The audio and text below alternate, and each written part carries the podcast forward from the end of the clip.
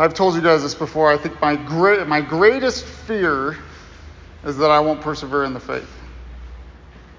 You know, I've, I've watched so many people who I thought were strong Christians just kind of fall away and fall into sin and, and forsake Christ. Maybe they would still identify as Christians, but they have backslidden so far, and maybe they are still Christians, but they have backslidden so far that they are in a very dangerous place. The, the mark of a Christian is perseverance in the faith. Okay? I want everybody to understand that. Biblically, the mark of a Christian is to persevere in the faith. That means you're repenting of sin continually, right? When you when you find out that you're not walking in a way that pleases the Lord, you turn and you you walk with him rather than against him. Okay? That is what a Christian does over and over and over again. And he clings to Christ. He clings to him with all of his heart, with all of his, his mind, with all of his strength. He clings to him, knowing that he is the salvation. And to forsake him is to forsake salvation. Right? And it's to forsake truth, and it's to forsake goodness, and everything that is good. That's what it is to forsake Christ. So, my greatest fear in this life is that I will not persevere. My greatest fear for my wife and my children is that they will not persevere. My greatest fear for you guys is that you will not persevere. However, I have confidence that that ability to persevere is given to you by Jesus Christ through the power of the Holy Spirit, through His working, His salvation in you, right? And He's developing perseverance in you through trials, right? Showing that your faith is genuine. I want you to listen to Paul for a minute. 1 Corinthians chapter 9, 24 through 27. It's short. So he says, Do you not know that those who run in a race all run, but one receives the prize? Run in such a way that you may obtain it. And everyone who competes for the prize is temperate in all things. Now they do it to obtain a perishable crown, but we for an imperishable crown. Therefore I run thus, not with uncertainty. Thus I fight not as one who beats the air, but I discipline my body and bring it into subjection, lest when I have preached to others, I myself should become disqualified. Okay, so he's saying, he's using the, the analogy of an athlete, right? One who runs the race, he's, he's not crowned unless he runs and he competes according to the rules. He's not like a boxer who's just swinging at the air aimlessly. No, he's trying to hit his target, right? He's pushing hard, he's tempering his body, just like an athlete. So he says, I discipline my body. Literally, the, the, the Greek word is, I beat myself black and blue. Right? To bruise under the eyes, what the, the Greek word is. So I bruise my body and bring it into subjection. I bring it under the authority of Jesus Christ, under the authority of God's word lest when I have preached to others, I myself should become disqualified. And that, that Greek word disqualified means it's, it's the word for a metal that's been tested by the fire, but it's proved unworthy, so it's thrown away. Okay, if you remember in uh, 1 Peter, he talks about our trials come so that the genuineness of our faith may be made clear, just like gold that's refined in a fire. And we've talked about that, how it's dipped down into the fire and brought up, and the impurities are scraped off. It's dipped down again, and keep doing that process until the goldsmith can see his face in the reflection of the metal. Okay? So, what he is saying here, and, and scholars and pastors are divided on it. When some say that Paul is just speaking about being disqualified as a servant, or as a pastor, or as a preacher, right? Um, I would say, with the the latter, that he's actually speaking of salvation. That he will show that he is not truly in Christ. Okay? So he tempers his body. He makes sure that he, he knows that his faith is genuine. He is following Jesus Christ with everything he's got. Okay, any temptation comes his way, he is bearing up under it. Any trial comes his way, he is bearing up under it, and he's staying in the person and work of Jesus Christ and he continues with Jesus. Okay? You guys understand this? That's what I believe Paul is saying here. I do not want to be disqualified. Now, we have a huge battle going on, right? We have the battle of Satan, of the demons. There are literally demons trying to swerve you from Jesus Christ, trying to keep you from Him, trying to pull you from Him. Your flesh does not like Jesus. Your body, the comforts of your body, do not like Jesus. Because to walk with Christ, we have to deny ourselves, right? Self denial is one of the fruits of the Spirit, and guess what? Our flesh, our bodies, that, that fleshly nature of ours, that, that's in our, our minds, everything like that, does not want to lose that comfort. It does not want to lose sin because sin is gratifying to it. Right? It does not want to lose iniquity. Iniquity is the twisting of God's right ways. You know, it's like sex before marriage. Sex is good, right? It's really, really good. but not outside of marriage. To do it beforehand is a twisting of God's right ways. It's a destruction of how what God intended it to be. Okay? That's what iniquity is. Transgressing is seeing God's sign, like knowing His word, like thou shalt not murder, you shall not have any other gods before me, or you shall honor your mother and father, just name the Ten Commandments, and you say, eh, not going to deal with that, and you just walk right past. Right? So you have sin, iniquity, and you have transgression. Those things are all fighting against us. Not only that, but we have the world that's fighting against us. Okay? The world wants to take you and mold you into its image. Have you ever noticed how if somebody's really excelling at something, people try really hard to bring them down? You know, they make fun of the smart kid at school because they get good grades and there's a teacher's pet or whatever. Oh, no, that person's just excelling, or somebody's really good at some kind of sport, and people get jealous and they want to bring them down. What does the world want to do to the Christian? It wants to take you from Christ and mold you into its own image so that it no longer has to be comfortable. It wants to put out the light of Christ in you. Right, that's what the world wants to do. It wants to put out, extinguish the light of Christ that is in the believer in Jesus Christ. So we're striving against this. Now, what will help us to strive against those things? Against the demons, Satan, the world, and our flesh. What is going to help us strive against those things? Now, you think of an athlete. I wish Kevin was here because there's somebody who is actually an elite athlete. Okay? Like literally a, a world record holder. You know?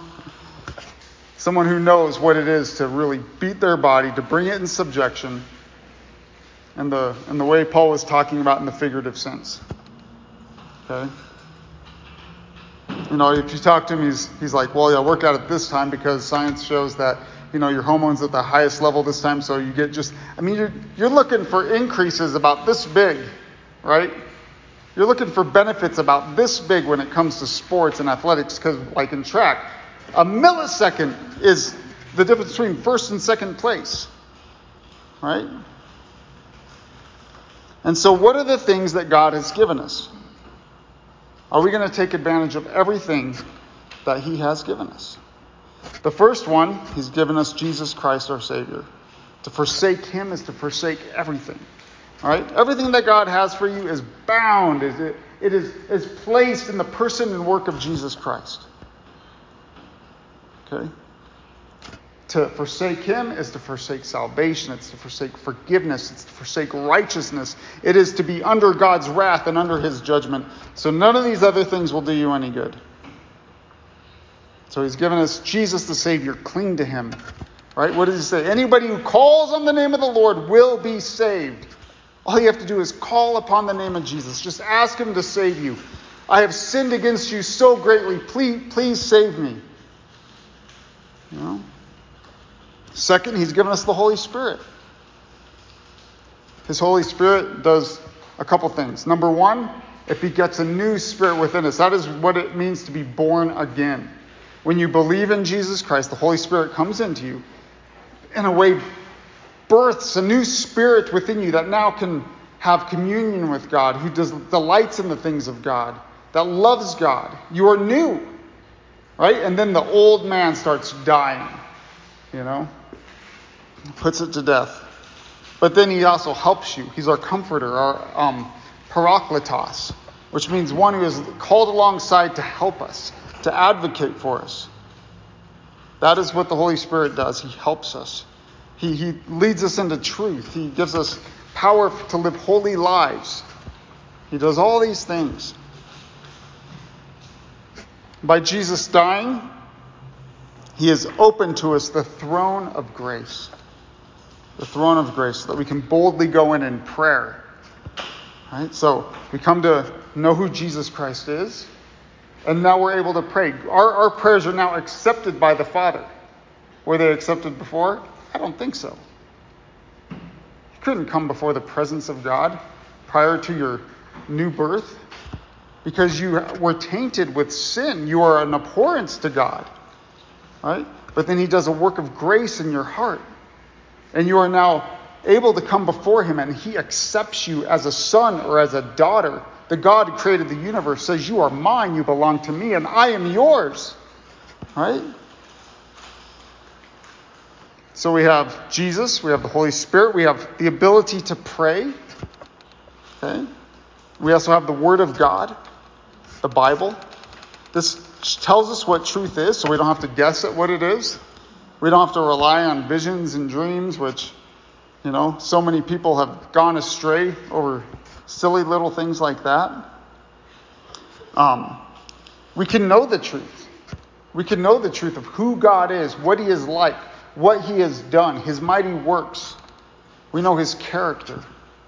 Right? We also discern truth from error in the world because now we have a biblical worldview as you begin to read it. You don't have a secular worldview where there is no God. You don't have some kind of Buddhist worldview, you know, or any other kind of false religion. You have a biblical worldview that leads you into truth and peace and joy. Right? So we have Jesus, the Holy Spirit, prayer, we have the Word of God. And then, fifth, the fifth grace that He has given us is the church, is one another.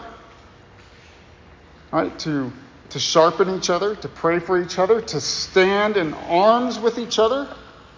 Right? If this is a battle, if this is actually a war between good and evil, between God and this world and Satan, and if we are on God's side, don't you think we're going to need some help? We need encouragement from each other. We need the prayers of others. We need the example of others. Right? We need godly examples in our life. We need people who say, who, who we can say, they imitate Christ, so I'm going to imitate them.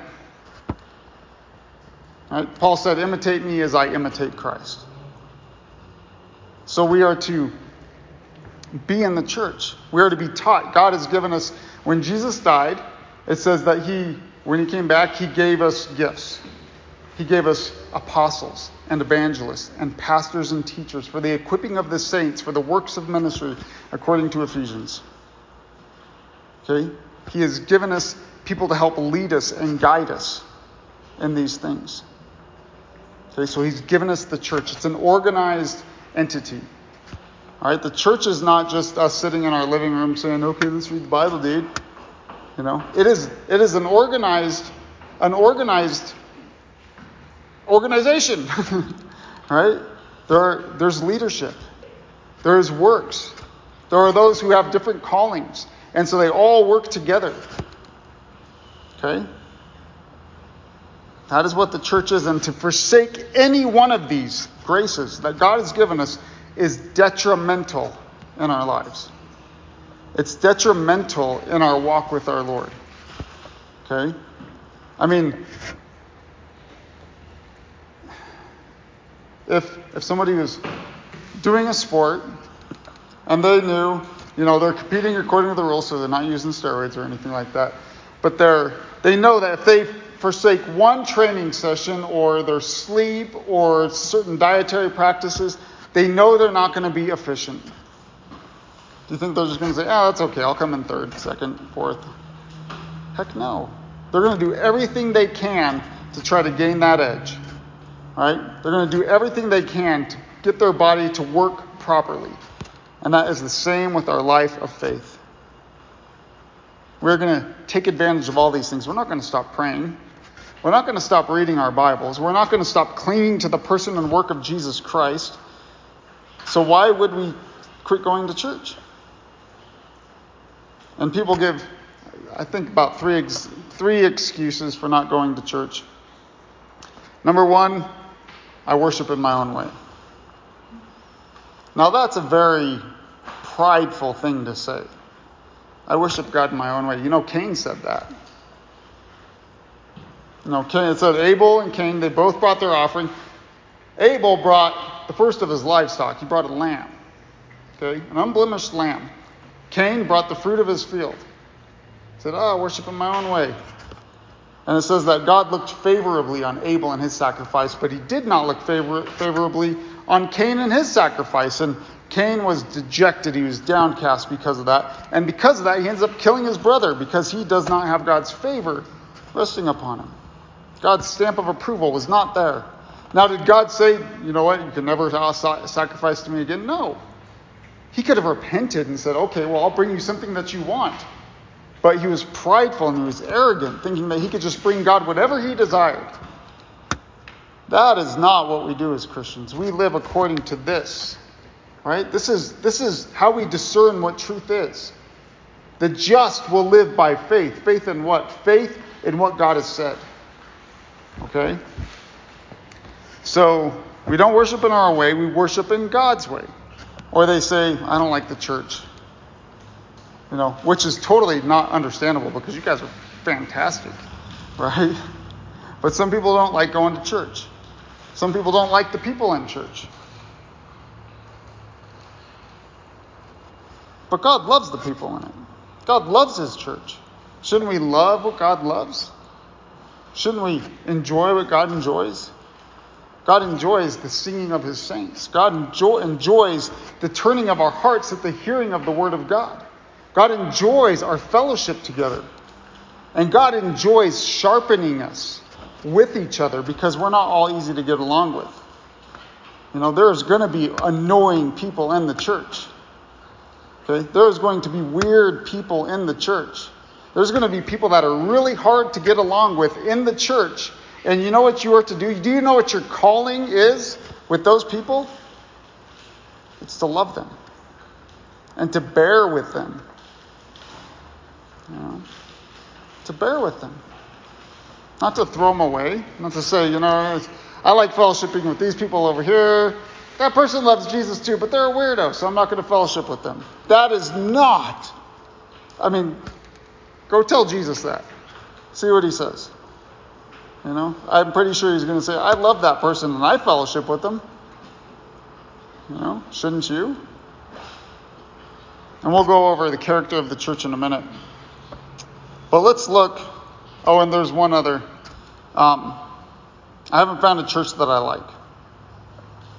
Now, this could be a valid reason because there are a lot of churches out there not preaching the truth that don't worship in spirit and in truth, and you need to be very, very careful. Okay? Be very careful because what you hear from the pulpit and what somebody says authoritatively may not be right. You need to be careful when you listen to me. Okay? You need to be careful when you listen to any man. Make sure, just measure it up. Say, okay, is what he's saying true according to this? If it is, then it's authoritative. If it's not, maybe he's wrong, okay, which is fine. We're wrong sometimes. Or maybe he's a heretic, and that's worse. A liar about God. Okay? But find a church that God likes. Don't don't fall into the well, I don't like the hymns or I don't like contemporary worship. Just go and worship. Die to yourself. Right? Pastor Dave, he when did he go to um, the Gideons in South Dakota? Do you remember? It was a couple of years ago. It was like after we went. He is still showing people the picture of their worship, which was accordions and like the polka, which I think is hilarious because he always said will, he will worship no matter what, even if it's to the polka. If they're really praising God with the polka, he's going to worship with them. and he got his chance. You know. So I always, I just thought that was hilarious. He's still showing pictures of it. He's still just enamored with the fact that they were still playing accordions and you know stuff like that. But he worshipped. He worshipped with them. You know. It doesn't matter what it is. The, make sure the, the, the words are true. I think worship is extremely important. I believe, I believe in what's called the regulative principle. If it's not in the Word of God, we shouldn't sing it. Okay? There's a lot of songs out there that sound good, they feel good, but they're not true according to the Scripture. Right? And so we got to be careful about that. But I, I do believe that's secondary to the preaching of God's Word. If the, if the pastor comes in and he is reading from this and he is teaching from this and he is proclaiming what is written in this, then you have a good pastor. Even if he talks with a lisp or something like that, or a slur, okay, he's still a good pastor. Okay? So judge rightly, judge according to what God would judge him by. Okay? I love making you laugh, it's hilarious. but judge according to what he is actually doing, okay? Not according to feelings and stuff like that. Okay, we do not walk according to our feelings. We do not obey God according to our feelings. Otherwise, we would never obey God. We obey him, obey him according to his truth, what is written. Okay? So as you guys are looking for a new church, these are things you look for. You look for truthful, holding to the integrity of the Word of God, preaching. Okay? I, I have my pet peeves, like the, the conversationalist preacher that just is so like laid back and stuff like that. I don't like that because I think God's word should be preached authoritatively. You know? But if he's preaching the truth, I think that's okay. Too, and I gotta get over myself. You know? If he's preaching it truthfully, if he's preaching it with integrity, if he is also living it out, so that he can be an example of it. Okay, let's go on. So finally, we're going to get to Acts chapter 2. Okay, and we're going to see the beginning of the church here. So in verse 14, so the church has just started. Jesus died, he rose again. 50 days later, you have Pentecost when the Holy Spirit comes on the believers that are there in Jerusalem in the upper room. They start speaking with different tongues, which means different languages. Okay, they weren't going shibbity boobity bop or something like that. They were actually speaking in other languages, is what they were doing. Because everybody heard them in their own language as the Spirit gave them utterance. And then Peter stands up and he gives the first sermon of the church. Okay, he preaches it for the first time without Jesus being there. So look at verse 14, chapter 2 of Acts. It says, But Peter, standing up with the eleven, raised his voice and said to them, Men of Judea and all who dwell in Jerusalem, let this be known to you, and heed my words. For these are not drunk as you suppose, because people hear them talking in tongues and they think they're drunk. Okay? He says, They're not drunk as you suppose, since it is only the third hour of the day, which I believe is like 9, yeah, 9 a.m. But this is what was spoken by the prophet Joel. So he's going to take them right back into the Word of God. They, they see something happen, he takes them into the Word of God and says, It shall come to pass in the last days, says God, that I will pour out of my Spirit on all flesh. Your sons and your daughters shall prophesy, your young men shall see visions, your old men shall dream dreams, and on my men servants and maid servants I will pour out my Spirit in those days, and they shall prophesy. And I shall show I will show wonders in the heavens above, and signs in the earth beneath, blood and fire and vapor of smoke. The sun shall be turned to darkness and the moon into blood before the coming of the great and awesome day of the Lord. And it shall come to pass that whoever calls on the name of the Lord shall be saved. So he kind of tells them, like, this is the end. Right? This is what he said would happen in the last days. They would prophesy, they would dream dreams, he would pour out his, his spirit on all people, on all flesh, not meaning not just the Jews, but all. Right? Jews and Gentiles, those who aren't Jews. And he says, and then this will happen. The, show signs in the wonder, or signs in the heavens and wonders above, and uh, signs in the earth beneath, blood and fire and vapor of smoke. Sun shall be turned to darkness, the moon into blood, before the coming great and awesome day of the Lord, before Jesus Christ comes back. So that's what will happen. So he says this in verse 22 Men of Israel, hear these words. And I love this. I love this sermon because he gives the full gospel here, okay? It says, Men of Israel, hear these words Jesus of Nazareth, a man attested by God to you by miracles, wonders, and signs which God did through him in your midst, as you yourselves also know. Him being delivered by the determined purpose and foreknowledge of God, you have taken by lawless hands, have crucified, and have put to death, whom God raised up, having loosed the pains of death, because it was not possible that he should be held by it. Okay? Right there, he says, Jesus was crucified. Jesus was crucified. And what did that crucifixion do, uh, produce? After he rose from the dead, he loosed the pains of death. Right? He broke death. Not just for himself, but for all who would place their faith in him. For it was not possible that he should be held by it. For David says concerning him, and I believe this is from Psalm 16. I foresaw the Lord always before my face, for he is at my right hand that I may not be shaken. Therefore my heart rejoiced and my tongue was glad. Moreover, my flesh also will rest in hope, for you will not leave my soul in Hades, nor will you allow your Holy One to see corruption. You have made known to me the ways of life. You will make me full of joy in your presence. And then he starts preaching again. Men and brethren, let me speak freely to you of the patriarch David that he is both dead and buried, and in his tomb with us to this day. Therefore, being a prophet, knowing that God had sworn with an oath to him that of the fruit of his body, according to the flesh, he would raise up the Christ to sit on his throne. He, foreseeing this, spoke concerning the resurrection of the Christ, that his soul was not left in Hades, nor did his flesh see corruption. This Jesus, God has raised up of which we are all witnesses. Therefore, being exalted at the right hand of God, and having received from the Father the promise of the Holy Spirit, he poured out this which you now see and hear. For David did not ascend into the heavens, but he says himself, The Lord said to my Lord, Sit at my right hand till I make your enemies your footstool. Therefore, let all the house of Israel know assuredly that God has made this Jesus, whom you crucified, both Lord and Christ. Now, when they heard this, they were cut to the heart and said to Peter and the rest of the apostles, Men and brethren, what shall we do? And Peter said to them, Repent and let every one of you be baptized in the name of Jesus Christ for the remission of sins, and you shall receive the gift of the Holy Spirit. For the promises to you and to your children and to all who are far off, as many as the Lord our God will call. So, right there, you have the death of Jesus Christ, you have the resurrection of Jesus Christ, you have the giving of the Holy Spirit. It's a full gospel. And now, what happens if that happens to you?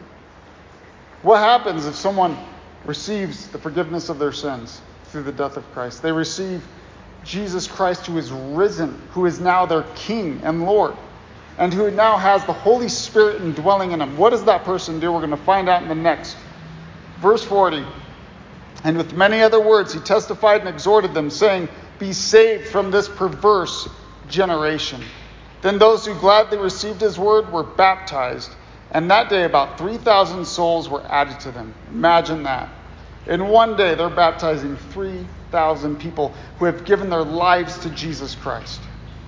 Right? Amazing. And then verse 42.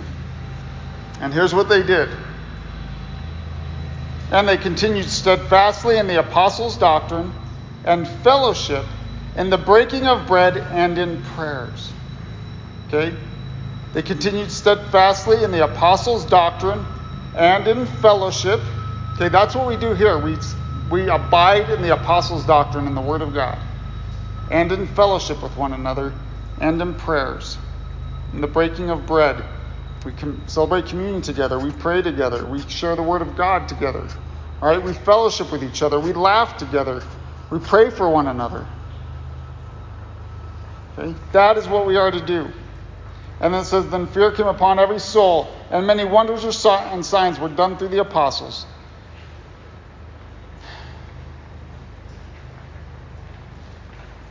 This is what happens. This is what a believer does. The Bible knows nothing of somebody who says they're a believer in Jesus Christ, but is not in fellowship with other believers and in church, right? A part of a church. Now, what form does that church take? It could be a house church. It could be a church in a gym. It could be a church at a big building with tons of people. Right? The Bible doesn't seem to be concerned with that.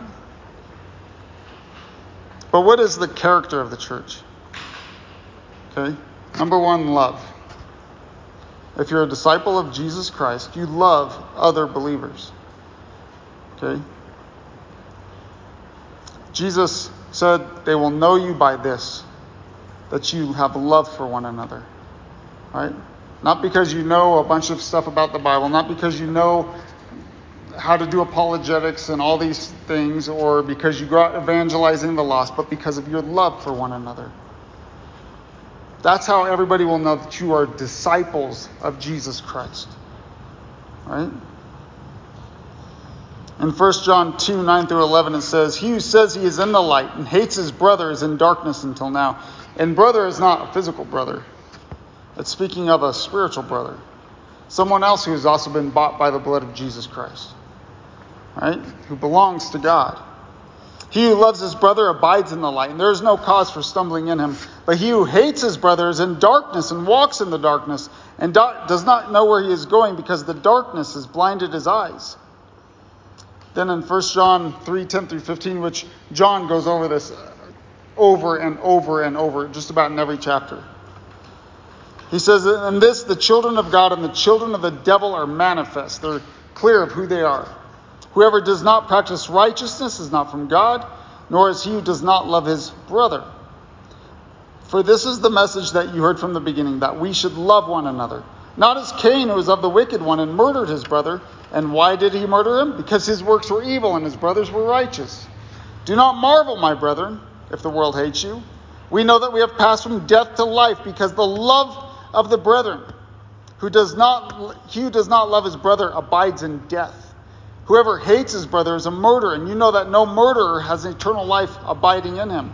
By this we know love, because he laid down his life for us, and we also ought to lay down our lives for, our, for the brethren. So if you're a Christian, you love other Christians. Okay? The Holy Spirit works in you to love other Christians. If you are if you don't love other Christians, if you don't love God's church, and I don't mean church like just the physical building, I mean other believers. If you don't love other believers, then is the light of Christ in you? Or are you actually walking in darkness?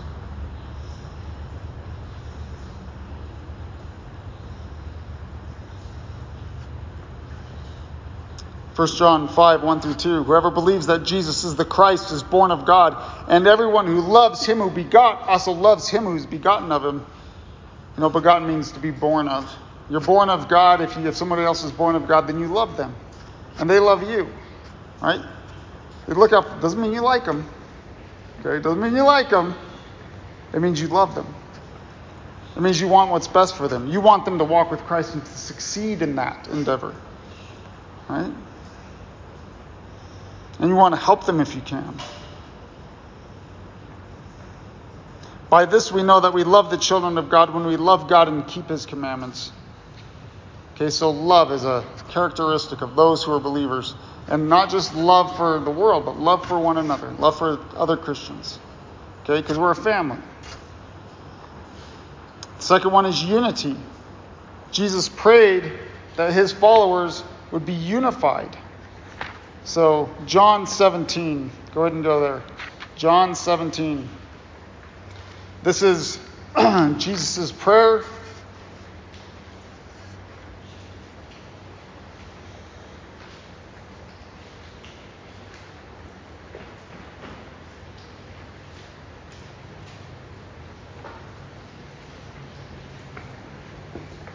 So he prays for himself, he prays for his disciples, the 12, and those who are with him. And he also prays for all believers who would hear the gospel through his disciples. All right, that includes us. All right, so we're going to start in verse 20 of John chapter 17. So, John chapter 17, verse 20. So, he just got done praying for his disciples, the apostles, and now he's going to pray for us. Okay? I want you to think about that for a minute. He's praying for us. Okay? All who would believe. He says, I do not pray for these alone in verse 20, but also for those who will believe in me through their word. Do you know that you believe in Jesus Christ through the word of the apostles? They're the ones who have written these things down Matthew, Mark, Luke, John, Paul, James, Jude, the author of Hebrews. Right? Those are the, the apostles, uh, and we have their writings. Okay? So we believe through their word. Verse 21 that all may be one, as you, Father, are in me, and I in you, that they also may be one in us, that the world may believe that you sent me, and the glory which you gave to me I've given to them, that they may be one, just as we are one, I and them, and you and me, that they may be made perfect in one, and that the world may know that you have seen me and have loved them as you have loved me. I think it's awesome because I just got I went to a pastor's conference this week. It was the Calvary Chapel Association West Rocky Mountain Pastors Conference. My wife knows. I don't know anything. but I mean, there's probably I don't know. There was over probably over 200 pastors and their wives there, praising the Lord together, singing with like as, as loud as they possibly could to our God and Father and our Lord Jesus Christ. You know, it was awesome. And you sit down and you talk with them. And, you know, before I actually used to not like going to these things because everybody's like, well, how big is your church? I'm like, like 10. And they're like, oh, yeah, mine's three, four hundred, five thousand, or something like that. And it's just, it turns into this weird thing. But because of everything that's gone on this year, there is absolutely no pretense. All this stuff is just like floating away. Everybody's church has been hammered either by government regulations, or they've had to find new meeting places, or, or something of that sort, or they've been hit hard by coronavirus. You know?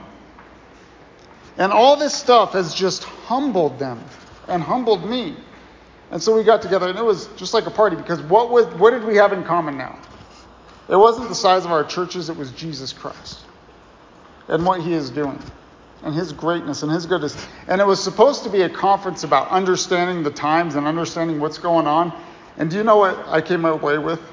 The entire conference was just about God's goodness. It's just about God's goodness. Gino Geraci, I don't know if you guys know who that is. He's been around a long time. He's on the radio. He pastors um, Calvary South Denver, you know, pretty big church. And he's, he's an awesome guy. He's, he does great work. He's like an FBI chaplain, does all this really neat stuff. He got up and just wept. He was supposed to speak, and he just got up and wept because he was remembering his salvation in Jesus Christ and how the Lord brought him to know him. Because before that, he was like this weird New Ager guy that thought he was psychic and was moving stuff with his mind and doing all kinds of weird stuff back in like the what 50s and 60s or something like that. You know, but he, as he remembered receiving Jesus Christ and hearing the preaching of the gospel for the first time, he was just weeping. You know, tears just running down his face. And he had so much joy. It was like he remembered it like it was yesterday. And he was like 16 when he received the Lord. You know, it was it was awesome. And the whole conference was just about God's goodness. You know, I'm not one to like break down and cry, but I think I cried several times. I get home and tell my wife, like, God is good, and would just start crying. it was just so awesome. And um, what did we have in common? We had Jesus Christ. We were unified in the person and work of Jesus Christ. Not anything else. We're all totally different. But we had Jesus in common. We had a worldview in common. We have a goal in common to bring him glory. You know? So we have unity. And also the church is what holds up the truth. You guys know that you might listen to me every Sunday, but you are literally holding up the truth of God's word. Because I know if I say something wrong, somebody's going to catch me on it. if I say something that's outlandish, or I start getting carried away in something, somebody will catch me in it. Somebody will call me out. You know, I say, you know, that doesn't seem right. It, let, us look at this. Is that, you know, start asking questions. There's an accountability here. And I want to give you guys good spiritual food. I don't want things that are going to make you weak, cause you to believe in a lie. And so I get to preach the truth. If it's the truth, you guys are to receive it. And by that, we strengthen our families and we hold the truth of God up. Um, 1 Timothy 3 14 through 15. He says, These things I write to you, though I hope to come to you shortly, but if I, but if I am delayed, I write so that you may know how you ought to conduct yourself in the house of God, which is the church of the living God, the pillar and ground of the truth, the pillar and the support of the truth. You know, it's kind of like the pillar, and then you have the ground or the support of that. The truth is laid upon that for all to see. That is what the church is to do. It is to hold up that truth. You know, I mean, I can only imagine they would be thinking of like the Temple of Artemis or something like that back in Paul's day, and had all these pillars all over the place, and then this huge rooftop. You know, or Diana of the Ephesians. You know, one of the seventh wonders of the world is this temple that they had. You know, but instead of holding up some false God, we have the truth of the one true God of Jesus Christ, of his gospel, of his salvation for anybody who will call upon his name. And so the church is the pillar and the ground of the truth. Don't forsake it. Whatever you have to do. Maybe you can't make, maybe they only have a Saturday or Sunday morning service, but maybe they have a Wednesday night service. You know? Maybe they have a Bible study that you can go to. Don't forsake God's church. Be a part of it. Okay, especially now. Especially now in this world that we are living in, that we are I am expecting Jesus to come back at any moment. These things that are happening, even Turkey just declared they need to do something about Israel. Do you guys, you guys know the prophecy of Gog and Magog? Gog and Magog. Magog is Russia okay, in the Old Testament. Ezekiel 38 has this coalition of all these different countries Turkey, Iran, I can't remember them all. There's a whole bunch of them. But all these nations that surround Israel, led by Russia, is supposed to attack Israel before the end of days. Many believe that that's what starts it off because it says that Israel will have fuel for seven years. You know, and so I think that would that's something that we may see or may be raptured before that. Jesus may come and gather us up to him before that. But um, I think it'd be really cool to watch. Because God's going to save them without no military hand, no iron dome, nothing will save them but God alone. Right? It's going to be it's going to be an awesome event. But these things are coming. Okay? And let's say we got another 100 years before they do our world is still falling apart. Chaos is ensuing. Pastors are being imprisoned in the West. That used to be something you'd only heard about in North Korea and in Africa and in um, Russia or some of these other um, more communistic type states. Communism is coming here. And this, a communistic state and the church cannot coincide with each other. Okay? You have government that wants to be God, wants to rule your life and run everything, but then you have those who worship the one true God and declare freedom. And so they don't go together. They cannot work together. And as our world goes down, we need to be strong. Right? We can't wait until then. Like, okay, things are really bad. Okay, now I'm going to go to church. I don't think you will. I wouldn't if I waited that long. Because obviously it's not a priority, anyways. Because when it gets really hard, you're less likely to do something. Right?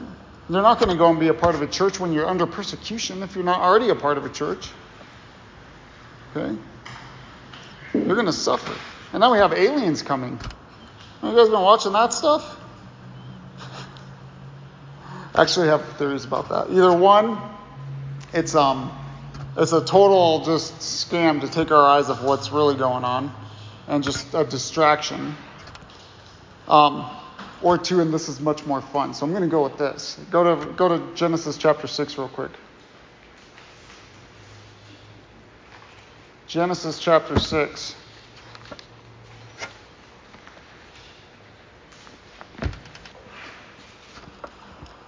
I should have stopped at the end of talking about the church, but I didn't. okay, Genesis chapter 6, Genesis, the first book of the Bible. Okay, it says, Now it came to pass when men began to multiply on the face of the earth, and daughters were born to them, that the sons of God saw the daughters of men, that they were beautiful. And they took wives for themselves of all whom they chose. And the Lord said, My spirit will not strive with man forever, for he is indeed flesh, yet his days shall be 120 years. I don't, just to clear that up, I don't believe that means they will only live to be 120 years old. It means they have 120 years before he's going to flood the earth. Okay? And then it says in verse 4 there were giants on the earth in those days and also afterward. Okay? After, before the flood and after the flood when the sons of God came into the daughters of men, and they bore children to them. Those were the mighty men who were of old, men of renown. You know where all, where do all the legends of the you know Hercules and the Titans and all this stuff come from? Right, I believe right here. These men of renown, these men legends are made up of. Lord saw, verse 5, that the wickedness of man was great in the earth, and that every intent of the thoughts of his heart was only evil continually. And the Lord was sorry that he had made man on the earth, and he was grieved in his heart. So the Lord said, I will destroy man, in whom I have created from the face of the earth, both man and beast, creeping things, and birds of the air, for I am sorry that I have made them. But Noah found grace in the eyes of the Lord. So they took wives for themselves. Okay? Now, some have said that for them to do that means that their daughters were given to these beings that came. But look at verse um, 4 again. There were giants on the earth in those days and also afterwards. So when Israel comes out of Egypt, they go and fight all these races of giants. Okay? The, the Rephaim and the Nephilim and the Anakim and um, the, oh, it's, it's kind of a funny sounding one, but it means the terrors.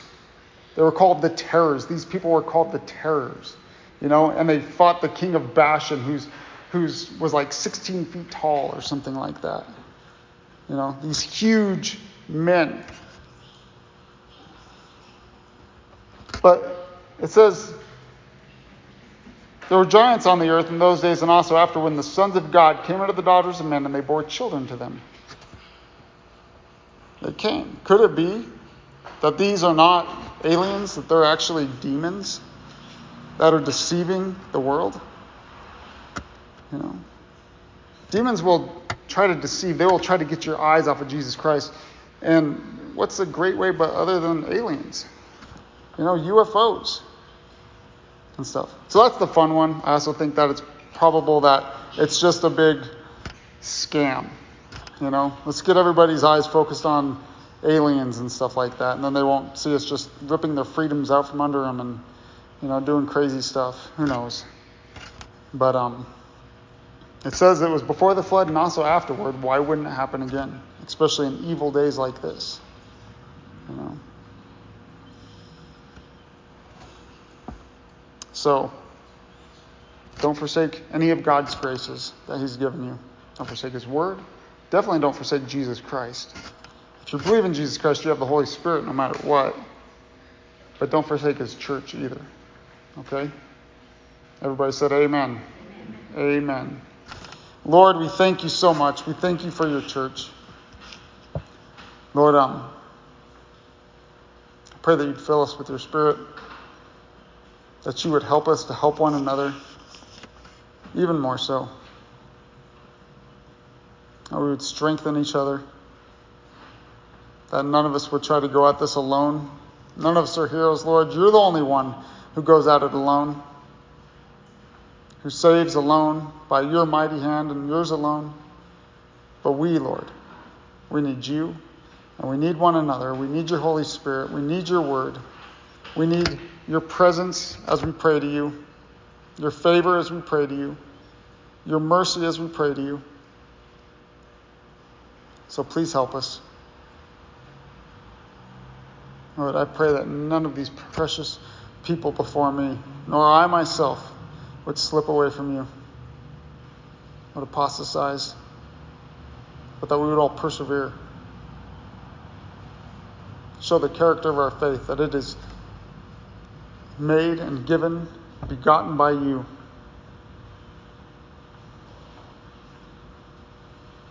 Lord, please help and have mercy in Jesus' name. Amen.